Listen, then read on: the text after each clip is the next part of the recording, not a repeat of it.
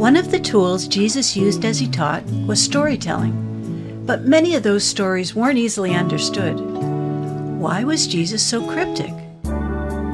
Welcome to Word for the Week, Season 3, Episode 1, as we discuss the parables of Jesus and how to comprehend what he's really saying. So, Kathy, I was trying to uh, come up with an example of something that um, most people hadn't experienced. And so I came up with this gem. Okay. Okay, you ready for this? Imagine you, not Neil Armstrong, was the first person on the moon.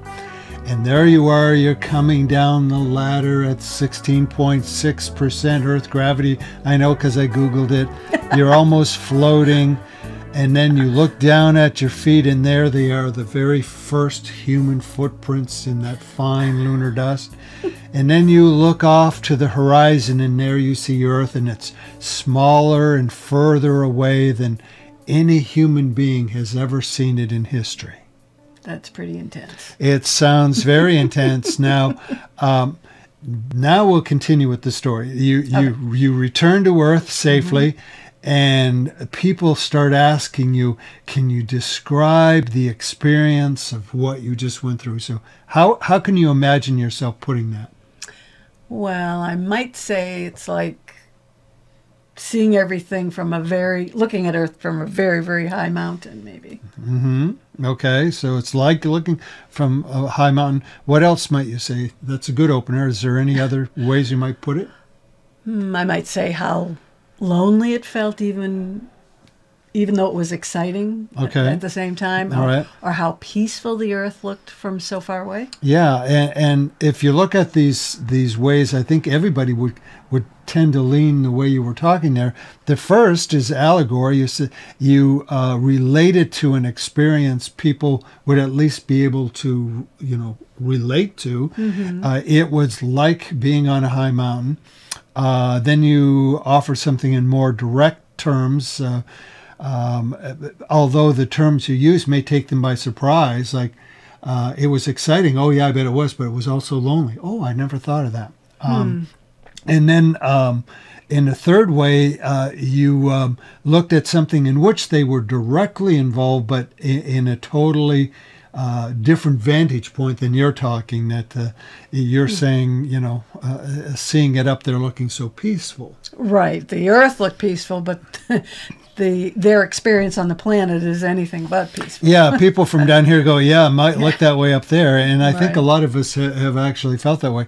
So here's what I'm getting at: why this little exercise is all of these approaches that we naturally came to hmm. are actually approaches Jesus used in telling his parables. Hmm.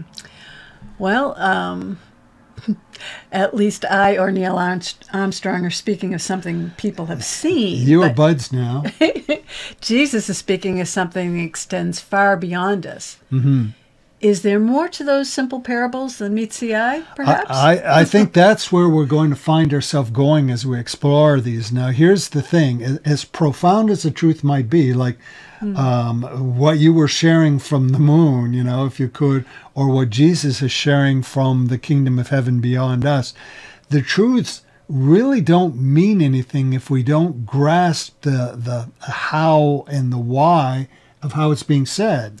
That's interesting. How and why is just as important as what he's saying. Let's start with a few um, dictionary definitions of the word parable. Parable, sure. Okay. Merriam Webster says the meaning of parable is a usually short fictitious story that illustrates a moral attitude or a religious principle. Okay. And other definitions say a short allegorical story designed to illustrate or teach some truth religious principle, or moral lesson. And the third one, a statement or comment that conveys a meaning indirectly by the use of comparison, analogy, or, or the like. Right, and, and those are all pretty good definitions of parable, but as we explore biblical parables, hmm. um, we may find that all those elements don't always fit. Uh, in some cases, uh, a parable of Jesus may actually be the opposite to those things. So we need some more exploration in this. um, Well, this episode we leaned heavily on the work of the Portland based team, the Bible Project. Bible Project. I'm getting to love those guys. They Mm. are a really sharp group of individuals. Mm-hmm. Now, um, our research is uh, we, we've leaned on them because they've really, I think, some of uh, dealing with the parables anyway, the most consolidated, uh, concise information dealing with the parables, equal to or better than most stuff out there. Now they borrow from certain scholars, uh, and we're not going to go into all of them, but then we borrow from them who are bor- borrowing from the scholars. Right. So uh, kind of put it down there. But kudos to all the great work that the uh, Bible Project uh, put in. As a matter of fact, we'll we'll have them linked in on this too on our site. Great. Um, and it's not that they discount traditional views, but they tweak them in a way that brings a clarity and a flow to even the most confusing parables. Yeah, they really do. And and I was thinking a great way to start this is maybe we start with what parables are not. It might tear down some of our our assumptions, or uh, especially set by tradition, not necessarily the Bible. And we'll do it in our usual way. We'll tag team uh, off of these, and I'll have you give a a uh, statement, and then in my expert and. Uh, there that's disinformation but in my best ability i'll give a brief explanation Okay. So here we go. First, parables are not primarily lessons on morality or theology. and this is a toughie i mean uh, you know i went over this in my head a few times in dealing and it's it's true now the thing is we have to concede that if we're talking something that's teaching you about God or God's ways, well, obviously it's going to have a strong moral content, or it's it's going to be theological to this to point we're talking about theos. So mm-hmm. it's going to have those tones to it. But what we're saying, the real purpose, especially when Jesus spoke a parable, is that there's the surface thing that you you get that first impression, and then there's a whole other agenda. It's different layers of who. Yeah, uh, on that parable, there's something far deeper, broader he's getting at. Uh, and there's always this overriding truth that he's trying to get across. That's the big deal. And as our uh, original definition stated, it's conveyed usually in, uh, well, I would say always, in an indirect way. Hmm. Well, that doesn't seem like an efficient way to share the truth, especially if you don't have a lot of time. Right. I mean, and we're looking at Jesus there. He only had three years. You think he would look for the most efficient way to to present this hard truth that he's giving. Right. So why an indirect approach like this? Yeah, I, I mean, you got to stop and ask Jesus, why did you, what we would say today, beat around the bush? Uh, but in fact, he wasn't. The indirect approach is, is really for a, a very straightforward reason: is you you use an indirect way of communicating when people aren't ready for the direct truth, and uh, and they weren't at, at the time that he was speaking. The Pharisees and religious leaders of Jesus' time had a rigid understanding of religion, the Messiah, and how God's plan would unfold. We know that they weren't open to hearing a different point of view, um, even if it was the truth. Yeah, exactly. Uh, even though it was a truth. Now, changing the core views of people, and we're saying core views, those deeply seated ones, it's a lot like, to me anyway, the analogy I would see is like steering a gray big ship. Uh, direct communication would be kind of like we want to go in that direction right now, so you slam the rudders in a direction. You can imagine on uh, an ocean liner doing that, uh, there would be uh, wreak terrible havoc Yes. in, in that situation. Uh, so, if an indirect approach would be more um, a, a subtle use of the the rudders, where you're giving time to process and and make the change in a more organic or natural way.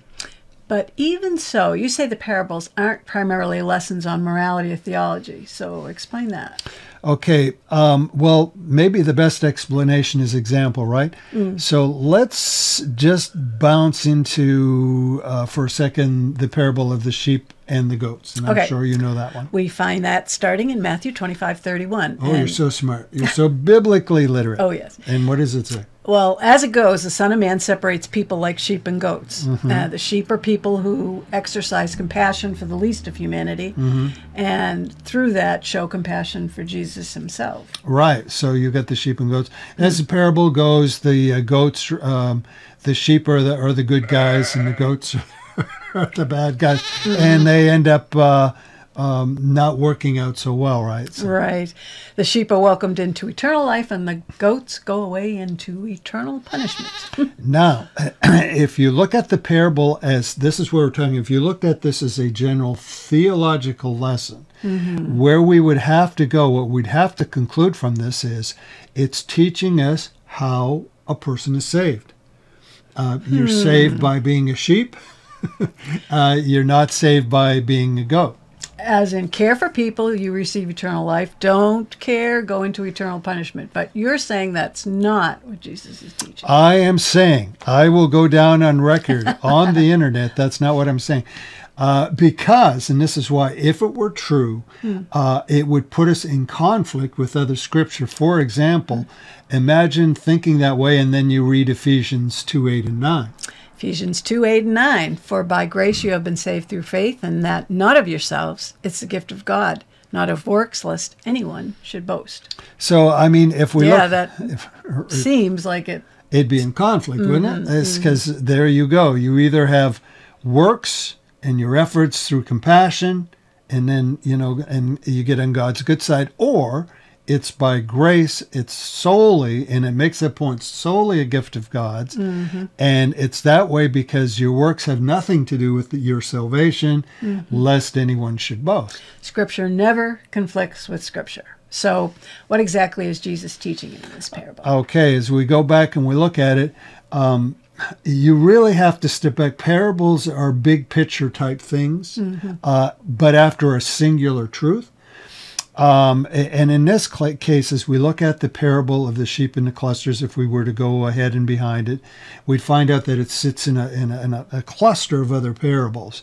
And all of the parables are teaching um, about how the coming of God's kingdom is different than what people expect, what the judgment will be like, which is not the values that people are normally thinking. And so you have this cluster of parables, each one building on the other. So, looking at the big picture of Matthew 25, we have mm-hmm. parable of the ten virgins, Right. highlighting a distinction between the maids who do and don't have their lamps ready when the bridegroom comes. Right. That some of them weren't very bright. It. There's a dad pun. Sorry. Um, the second one, the parable of the talents, with the distinction between those who invested and one who didn't. Right. And then finally, the sheep and the goats, with the distinction between those who show and don't show compassion. Yeah, uh, and if you look at them, every one of these parables have two categories, if you will, of people. Uh, in each case, those categories are illustrated by their actions. They're proven out by their actions, if you will. But if you read them carefully, you'll notice that in every case, the action is simply a product of who the person is or who the people are. You have foolish and wise maids. Right. You have productive or lazy servants. You have um, now the sheep and the goats. Even there, uh, we have to think a little bit Hebrew, but in the Hebrew culture, uh, sheep were considered very precious animals. Goats, not, Not so, so much. much. yeah, yeah. Right. So it sounds like a Matthew 7 thing where Jesus tells us by their fruits you'll know them. Yeah, by their fruits. And we understand that fruits, in, in, in that case, as Jesus uses is the outcome of what the people are. That's, uh, as a matter of fact, which takes us into another parable there. Um, and here's the truth that Jesus is driving home there are two types of people in the world, you know. Uh, the wise, the productive, the, the precious ones uh, uh, in the family of God. They, and because they are those things, they act like God. Uh, and they're they're obeying God because by law and the nature of their hearts, they're like God. Uh, and ultimately, then their destiny is with God. They end up in the kingdom forever. While the others in these categories are not like God, they end up doing things that uh, eventually they end up in an opposite destiny. So that's it's all about the nature of the individuals. And the lesson isn't on salvation. The story of the sheep and the goats drives home the big truth on which the plan of salvation rests. Right? Right. Like before we ever talk about how people are saved, here's the situation in the world. Mm-hmm. Here's the situation of God's kingdom.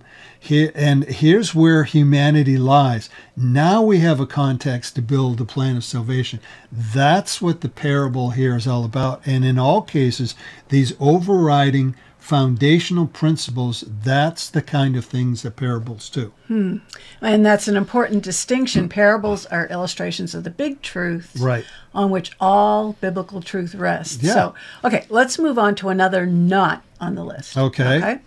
Parables are not a new invention of Jesus. Yeah, and and I don't know if there's maybe those out there going, they're not, uh, and maybe people say, well, yeah, so eh, we know that, but it's important to note um, parables were the, one of the main uh, venues, pipelines of communication of the prophets. So Jesus is speaking more like a prophet when he uses parables, and they go back thousands of years in speaking in that way. How about giving us an, uh, an example?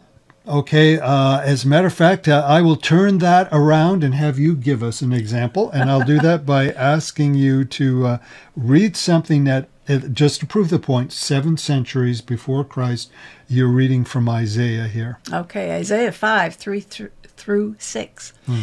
And now, O inhabitants of Jerusalem and men of Judah, judge, please, between me and my vineyard. What more could have been done to my vineyard that I have not done in it? Why then, when I expected it to bring forth good grapes, did it bring forth wild grapes? And now, please tell me, please let me tell you what I will do in my vineyard. I will take away its hedge, and it shall be burned, and break down its wall, and it shall be trampled down. I'll lay it waste, it shall not be pruned or dug. But there shall come up briars and thorns, and I will also command the clouds that they rain no rain on it. Okay, uh, now let's move ahead 700 years and have you read a parable of Jesus. Okay, Mark 12, 1 through 8. Then he began to speak to them in parables. A man planted a vineyard and set a hedge around it, dug a place for the wine vat, and built a tower. And he leased it to vine dressers and went into a far country. Now at vintage time, he sent a servant to the vine dressers that he might receive some of the fruit of the vineyard from the vine dressers. And they took him and beat him and sent him away empty handed. Again he sent them another servant, and at him they threw stones, wounded him in the head, and sent him away shamefully treated. And again he sent another, and him they killed, and many others, beating some and killing some.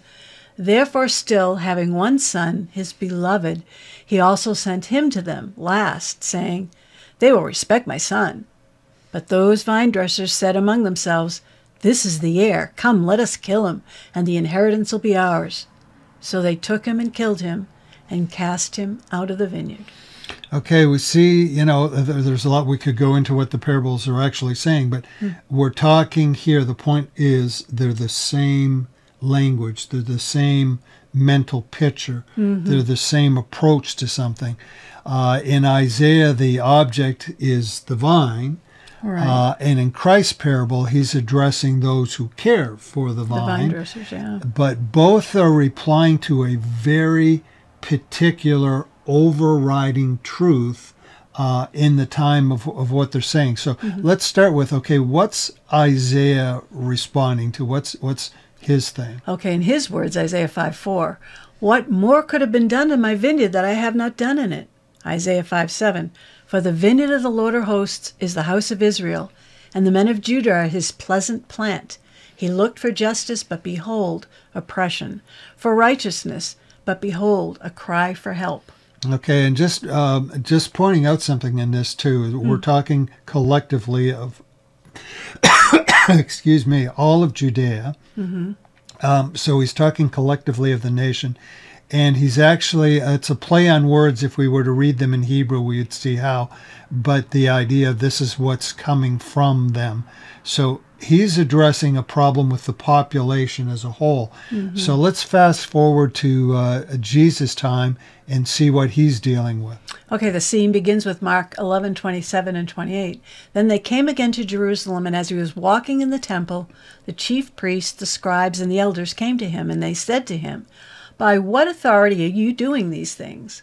And concludes with Mark 12, 9 through 11. Therefore, what will the owner of the vineyard do? He will come and destroy the vine dressers and give the vineyard to others. Have you not even read the scripture? The stone which the builders rejected has become the chief cornerstone. This was the Lord's doing, and it is marvelous in our eyes. Right, and it's amazing. Not only um, do we see the same language and the same technique, Jesus is also going back and and scripturally relating to uh, where um, Isaiah is, is coming from. So we we have this situation. Here's the strategy. There, there's a, a mental picture that is familiar to those listening. Everybody knew a vineyard. Everybody knew what was involved in you know making the wine and stuff. So th- both of them, Jesus and Isaiah, they walk them through a, a very logical scenario. Right. A bad vine, um, uh, uh, uh, dressers who are vine dressers who are rebellious. He walks them through a story, and then it takes them to the point that they end up with a question. All of this happened. What do you expect to be done? What do you think God's going to do in this situation?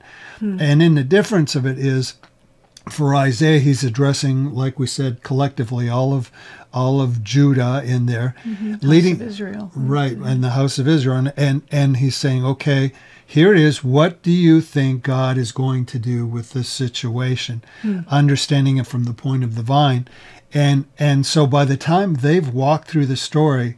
I mean, they're owning it. They they know what God will do, and they'll know why God will do it if mm-hmm. that analogy fits. With Jesus, he's not he's not addressing, and we'd see that if we went back further in the chapters. He's not addressing all of Israel in this case. He's addressing those who are leading Israel, the spiritual leaders. And uh, so, in his story, he's he's talking about the people who dress the vines, not the vines themselves. But to the same question is if this is what you guys are doing, what do you expect to happen? And so, just like in Isaiah's time, the proverb walks them through a scenario and then they know the what and the why of how God is going to respond. That's what it's all about. Okay, so we covered some knots. Mm-hmm. Parables are not morality or theology lessons, but something broader. Right. They are not a new invention, but are actually a genre of teaching that goes back thousands of years in Hebrew culture. Yes. Okay, let's move on to what they are. Yes, what they are. Now, obviously, um, we've we've gleaned this much. They're more than what you see on the surface. Right. But how about telling us? Uh, and here's where we shamelessly borrow from our brethren at the the Bible Project, telling us some of the themes of what uh, parables really are. Okay, we're putting um, material from the Bible Project in our own words. At so least we've done that, right? Right. So here are three themes Jesus follows in his parables. He illustrates number one, the unexpected arrival and or nature of God's kingdom. Mm-hmm. Number two, the values of God, turning the values of the world upside down Mm-hmm. in such things as forgiveness, wealth, or human value. Mm-hmm. And number three, what are called crisis parables, which use one, two, or three characters to draw us in and lead us to a decision. Um, and this is interesting. Just throwing this aside, hmm.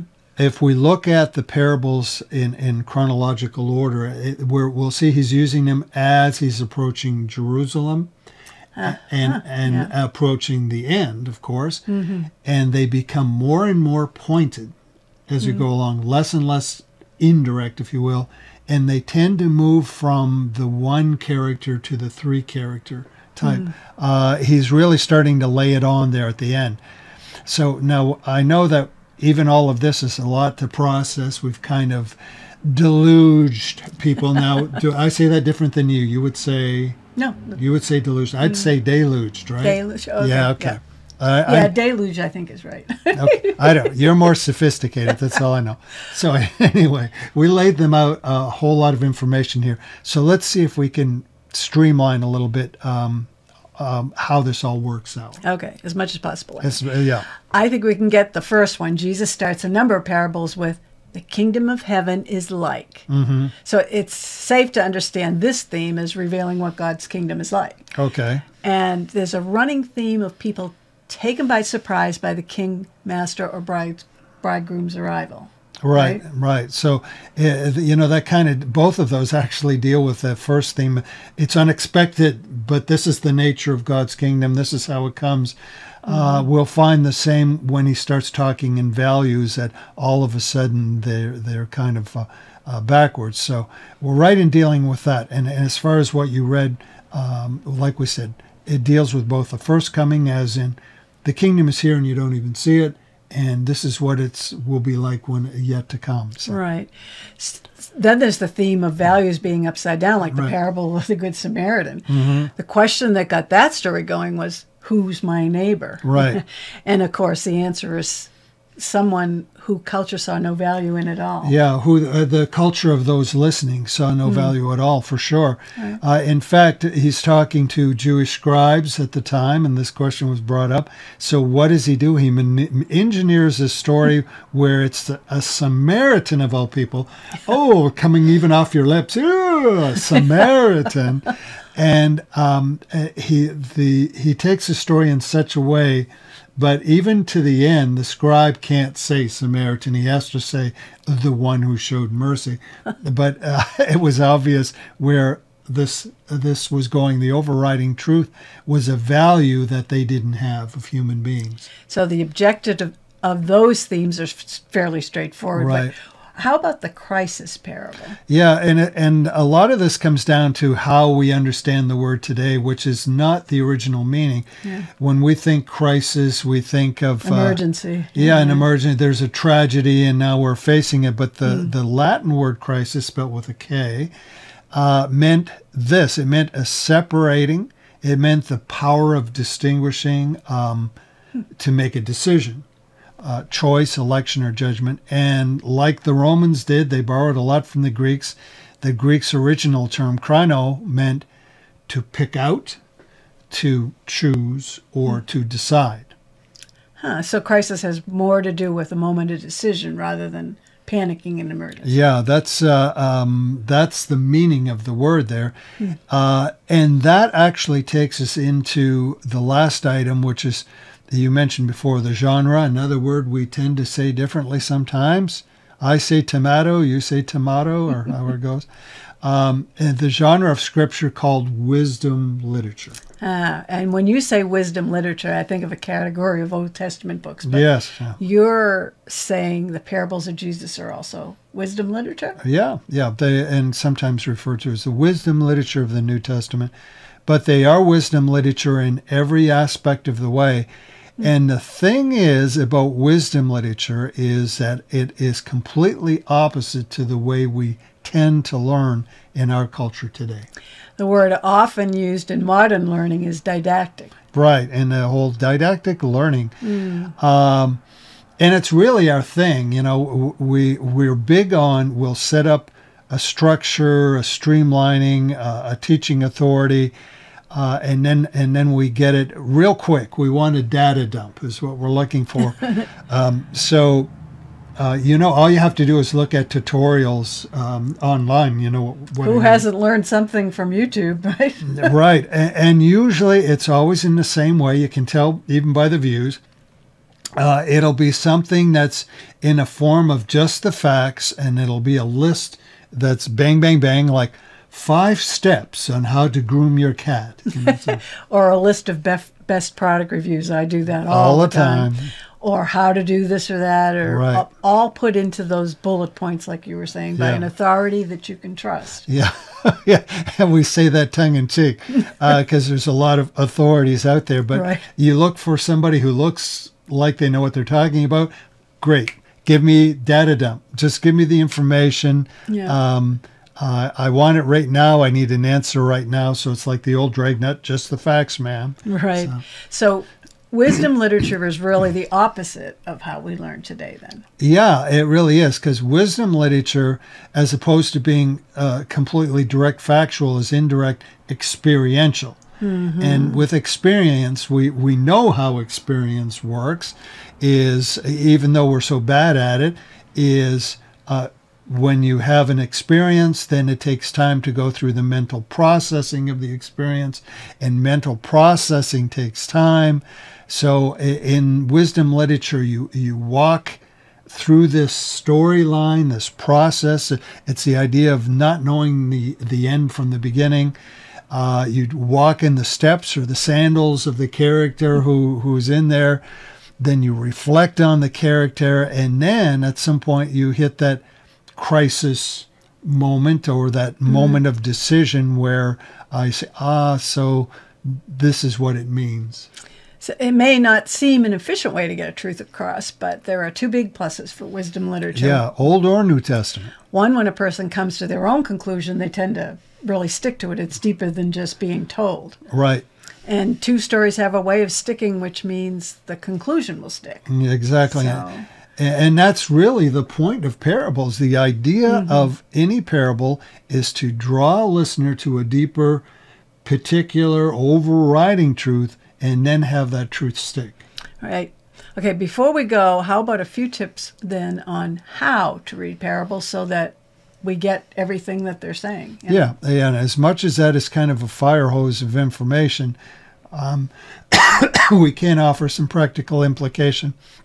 And for the sake of time, I will try to do it in a didactic form uh, with a few bulletin points on wisdom literature. And if the irony doesn't strike you, I don't know when it would. so here we go in that way. And uh, the first thing in these bullet points, if we will say, is note the context of the parable. Who is speaking?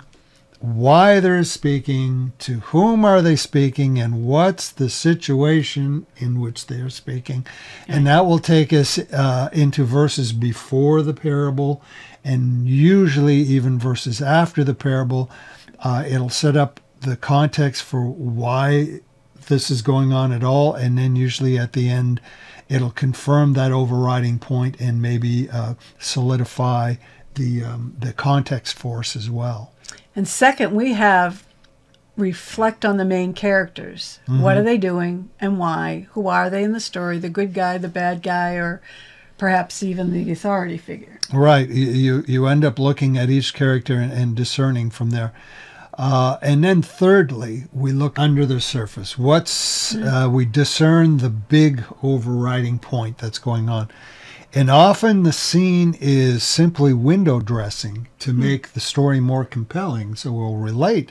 Right. Uh, so, what that means is it's important as you're discerning the big point not to overanalyze every little symbol you see in there. Mm-hmm. Stay anchored to the main point. Right.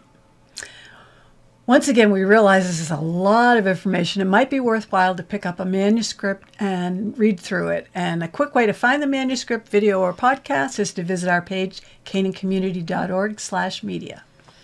So uh, we'll leave you with a very moving a cappella piece uh, the Canaan Praise Team did this week called Draw Me Lord. It was a reflection sh- song during our communion last week. So here it is. So enjoy and God bless you, and we'll see you next time. Bye.